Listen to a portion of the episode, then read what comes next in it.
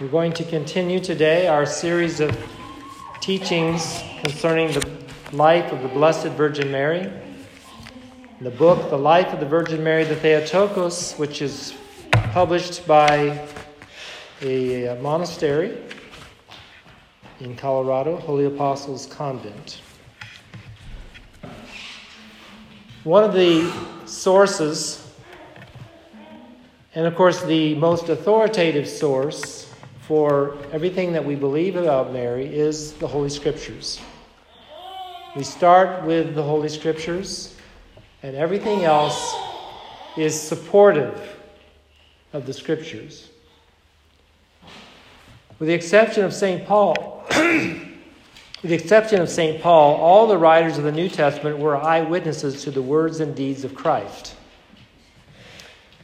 Until the Gospels, Epistles, Acts of the Apostles, and the Apocalypse, book of Revelation, were written, the early Christian community abided by oral tradition.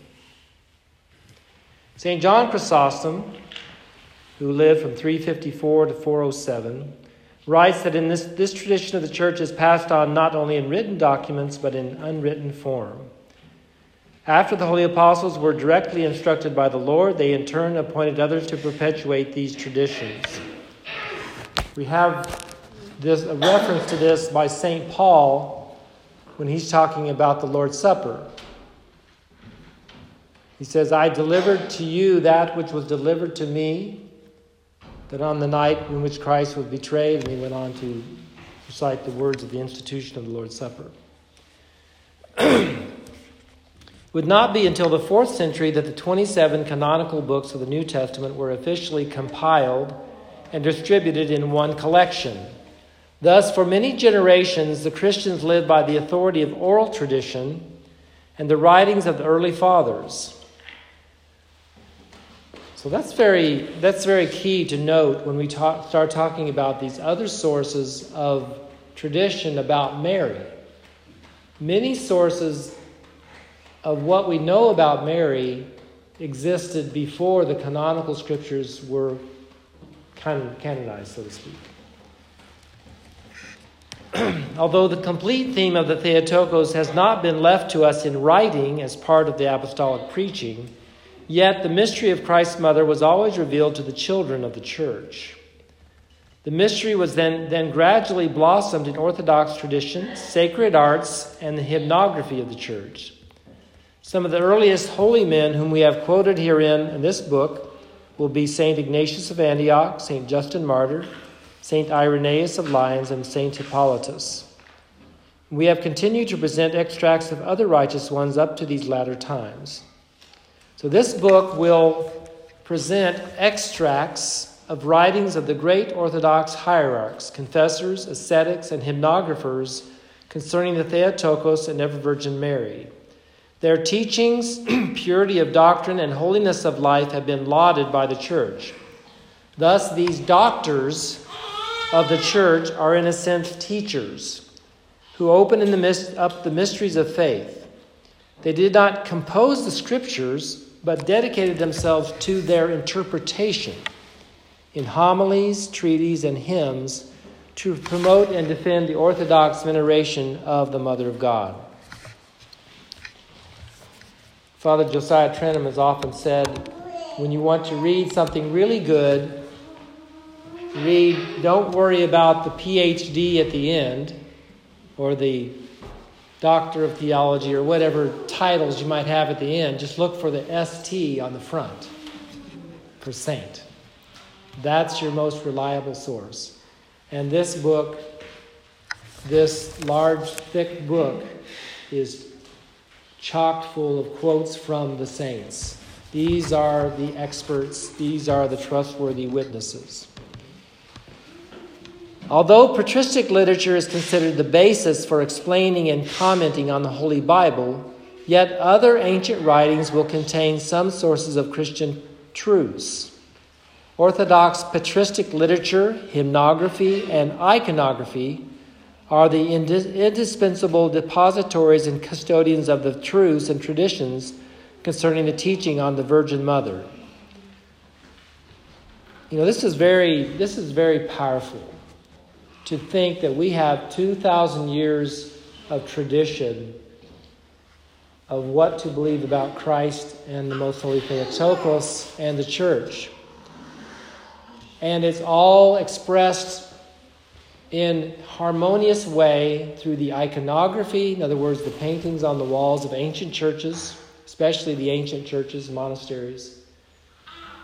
The ancient hymnography, the hymns that are sung in the churches down through the centuries, and then the combined witness of all the Holy Fathers who wrote on commentaries on the Holy Scriptures.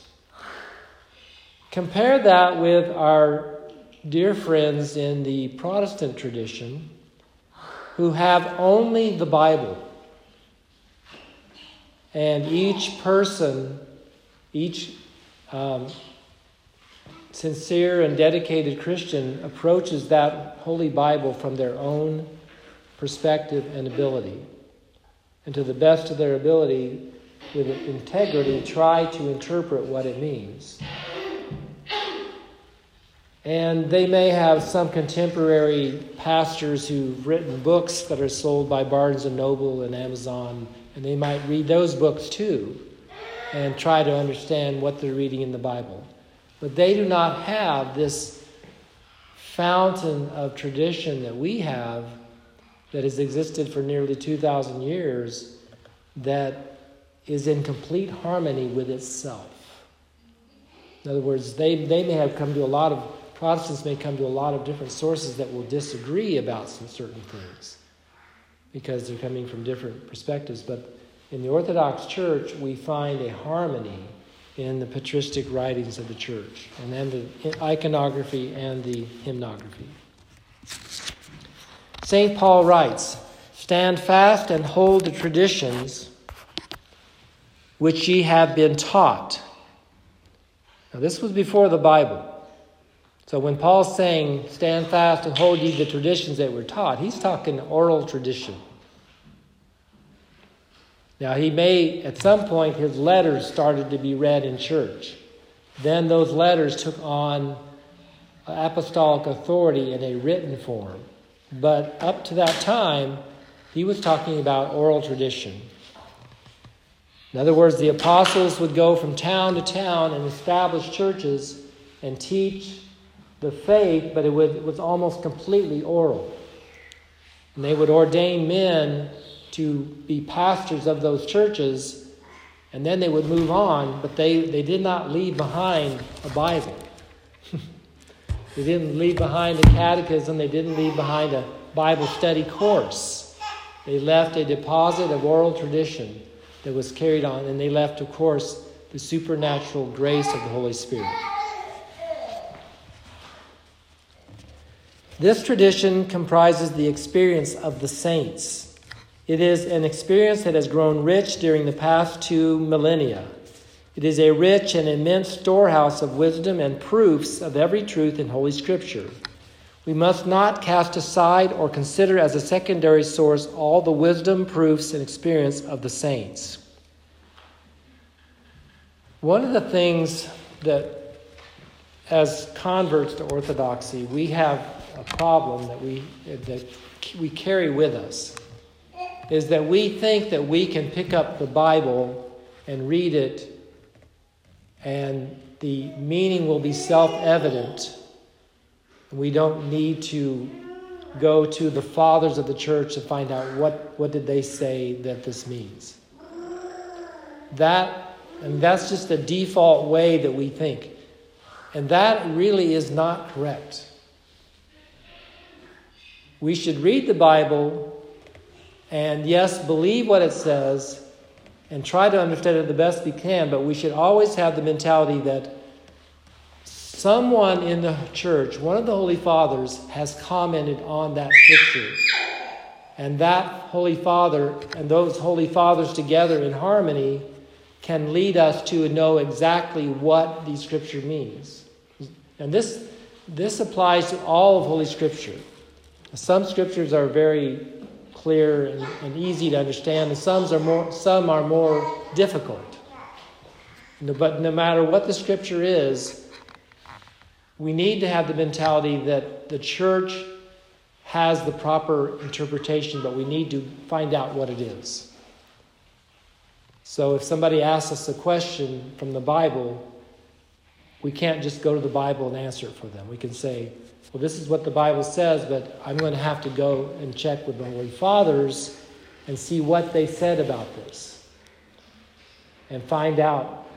For example, I've talked a lot about women covering their heads in church. There's so much disparity within Christendom about that practice. So, how do you know what Paul really meant in, the, in his letter to the Corinthians when he talked about that so much, so clearly? Well, we have to go, we can't just, just make it up on our own. We have to go to the fathers, see what the fathers said, what the canons of the church said, what the iconography and the hymnography of the church might have to say about something like that. so, we shall also, during this book, review many inspired writings and learn how the influence of the Holy Spirit came upon the saints of the Old and New Testaments. These God bearers sought to serve God as special vessels of grace. They were constant in prayer and became dwelling places of God. Thus, they were enlightened and anointed by God to prophesy, to teach, to compose hymns, and to paint holy icons for the edification of the church. I want to conclude with that point by make, making it clear that the Holy Fathers gained their knowledge of Scripture and proper interpretation not simply through intellectual pursuit, but through ascetic practice. They, they struggled hard. They fasted, they prayed, they kept vigils, they suffered for the faith, they confessed the faith under, under persecution and torture. All of this produced purity of heart in them. We say in the Beatitudes, Blessed are the pure in heart, for they shall see God. The saints are pure in heart, and that's how they're able to see God. They're able to see the Holy Scripture and know exactly what it means and how, how to interpret it. In the name of the Father, Son, and Holy Spirit, the Holy Spirit has descended.